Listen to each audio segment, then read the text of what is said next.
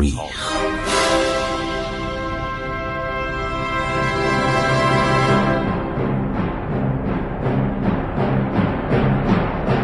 کاری از گروه جوان و اندیشه رادیو جوان.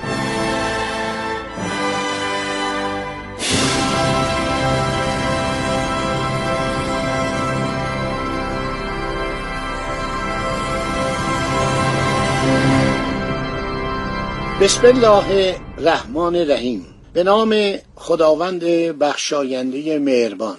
با عرض ادب و احترام خدمت شما شنوندگان عزیز رادیو جوان. من خسرو معتزد هستم. در برنامه عبور از تاریخ با شما صحبت می کنم رسیدیم به دوران مرگ محمد شای قاجار پدر ناصرالدین شاه. عرض شود که دکتر کلوکه در قصر محمدیه تهرانیا به یاد داشته باشن. موزه سینما تجلیشه زندگی می‌کرد. هر رو سال نسبت به سال بعد حالش بدتر می‌شد. روز عید فرا می‌رسه. به عادت هر سال همه سران لشکری و کشوری رو به سلام عام احضار می‌کنند. عده کثیری از سرباز و صاحب منصب و مستوفی و لشکرنویس و پیشخدمت و فراش خلوت و فراش و شاطر سوار و پیاده پیش از طلوع آفتاب از تهران به راه میافتند تا در موقع سلام در باغ نو در اطراف قصر محمدیه حاضر باشند. ایسا خان پسر امیر محمد قاسم خان قوانلو برادر مهد اولیا برادر زن شاه از جانب خواهر معمور بود همیشه همه جا مواظب شاه باشه. ایشون ایشید آقاسی بود یعنی رئیس تشریفات دربار. ایشید آقاسی جای هر کس را در سلام معین کرد. شاه سرانجام با حال ضعف و نقاهتی که آشکار بود آمد بر روی صندلی طلا و جواهر نشان که گذاشته بودند نشست. میرزا محمد تقی سپر کاشانی مستوفی شاعر و معلف معروف ناسخ تواریخ که وظیفهش تبریک گفتن به شاه در مجلس سلام بود از جانب سران لشکری و کشوری عید فطر را تبریک گفت. اما هنوز سخن او به پایان نرسیده بود که محمد شاه از جای برخاست بر بازوی دو تن از محافظانی که ایستاده بودند تکیه داد به اندرون قصد بازگشت. همه فهمیدند که حال شاه بدتر شده و توانایی نداشت این مراسم را به پایان برساند. اینکه امروز به سلام نشست برای این بود که مردم بدانند یقین کنند هنوز نمرده است.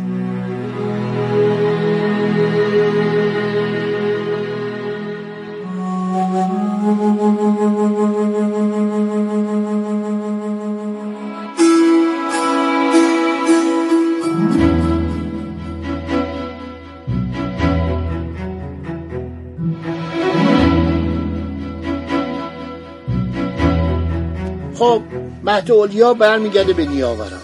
زن شاه از روز پنجشنبه اول ماه شوال تا روز یک شنبه چهارم روز به روز بیماری شاه سختتر میشه.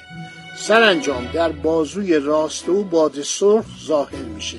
روز یک شنبه وقتی که شاه در باغ به زحمت قدم می‌زد یکی از کارگران پیش رفت و تفصیل خوابی را که شب پیش دیده بود برای او نقل کرد و گفت اعلی حضرت قبل عالم. دیشب خواب دیدم که اعلی حضرت جامعه سیاه در بر کرده بالای منبری رفت و به بانگ بلند که همه مردم میشنیدن مرسیه می‌خوان.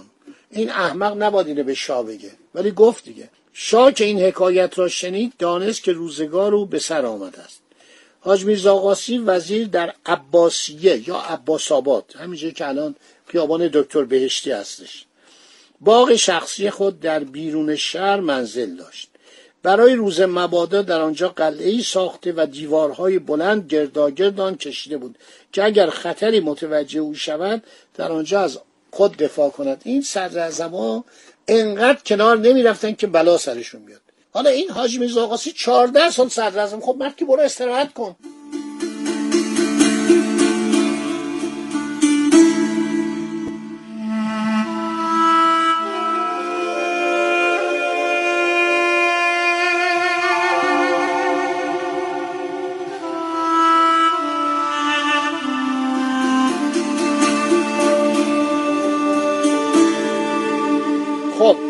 هر شود که حاج میرزا دیوار بلندی در عباس آباد گرداگرد خانه خودش کشیده بود که اگر خطری متوجه او شود در آنجا از خود دفاع کند. حاجی روز یک شنبه از عباس آباد به باغ نو و قصر محمدی رفت. مثل هر روز خواست عیادتی از شاه بکند. چون به در باغ رسید سهراب خان گرجی که از یاران محرم او بود نزدیک او شد. و در گوش او گفت که قبله عالم مشکل است امروز را به آخر برساند. مرگ برای همه میاد. مرگ با کسی شوخی نداره. حالا هر قدرتی داشته باشی هر فرعونی باشه هر عظمتی داشته باشه آخرش بینی که آخرش چطوریه. سوراب خان گرجی گفت برو خودو قایم کن. حاج میرزا قاسی به شتاب به عباس آباد برگشت. عباسیه. یعنی کجا؟ خیابون عباس آباد. همه این باغ حاج میرزا قاسی بود. قلعه خود را برای دفاع مستحکم کرد. سرانجام شب سهشنبه ششم شوال شب بعد از دوشنبه پنجم. دو ساعت و سی و پنج دقیقه از شب گذشته در حدود ساعت نه. شاه ایران محمد شاه آخرین نفس را کشید.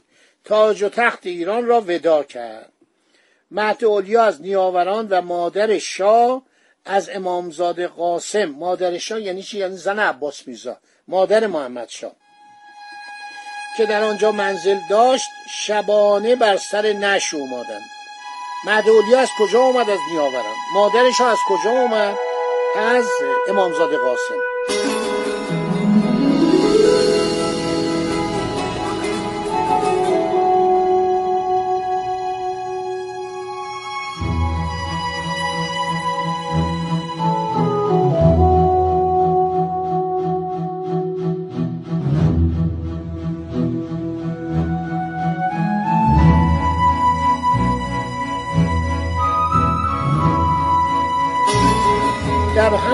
روزهایی که محمدشاه در قصر محمدیه.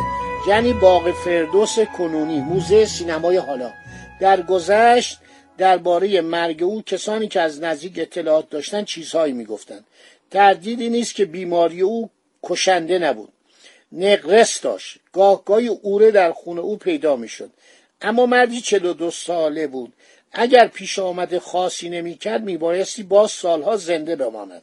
در آن سال مخصوصا روابط وی و وزیر اعظمش حاج میرزا قاسی با مهد اولیا ملک جهان خانوم مادر ناصر شاه سختتر شده بود. مهد اولیا میکوشید حاج میرزا قاسی را از مقامش بیاندازد و محمد شاه که یک بار فریب این زن را خورده و قائم مقام را کشته بود از این کار پشیمان بود و دیگر زیر بار نمی‌رفت. مهد اولیا می‌دانست تا این شاه لجوج و خودسر زنده است این وزیر مخالف و نافرمان را از نخواهد کرد. دکتر ارنست کلوکه یا حکیم کلوکه که به قول معاصران جوان سی ساله بود درباره او و اولیا مردم چیزها می‌گفتند. عجیبتر از همه این بود که این پزشک جوان فرانسوی که همچنان تا نه سال دیگر در دربار ایران بود در بسیاری از حوادث مهمی که پس از آن روی داد دست داشت. در وبای سخت که در تابستان 1267 در تهران شیوع یافت و بیش از شانزده هزار تر از جمعیت 120 هزار نفری تهران آن روز را تلف کرد دکتر کلوکه لیاقت خود را نشان داد. حتی مادر و خواهر شاه را از وبا نجات داده بود. تا عزل میرزا تایخان امیرکبیر یعنی روز پنجشنبه 20 محرم 1268 پزشک طرف اعتماد او بود. پس از عزل میرزا تایخان رقابت های شدید سیاست خارجی و مداخلات محدولیا کار را بسیار پیچیده و دشوار کرد. در این میان در ماه شوال 1271 در اوایل تابستان دکتر کلوکه دختر جوانی از ارمنی های تهران را به زنی گرفت. از این وصلت بسیار شاد بود.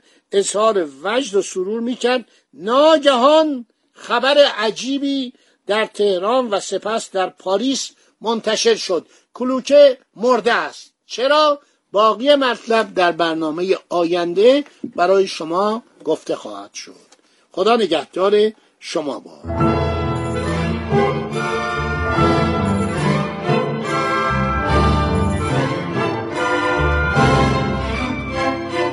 عبور از تاریخ.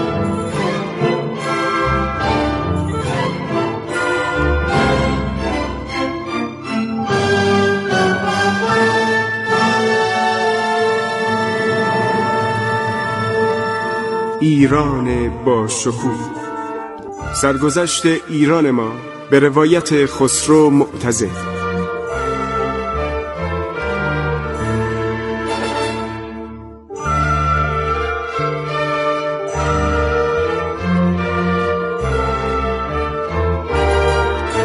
عبور از تاریخ با رادیو جوان.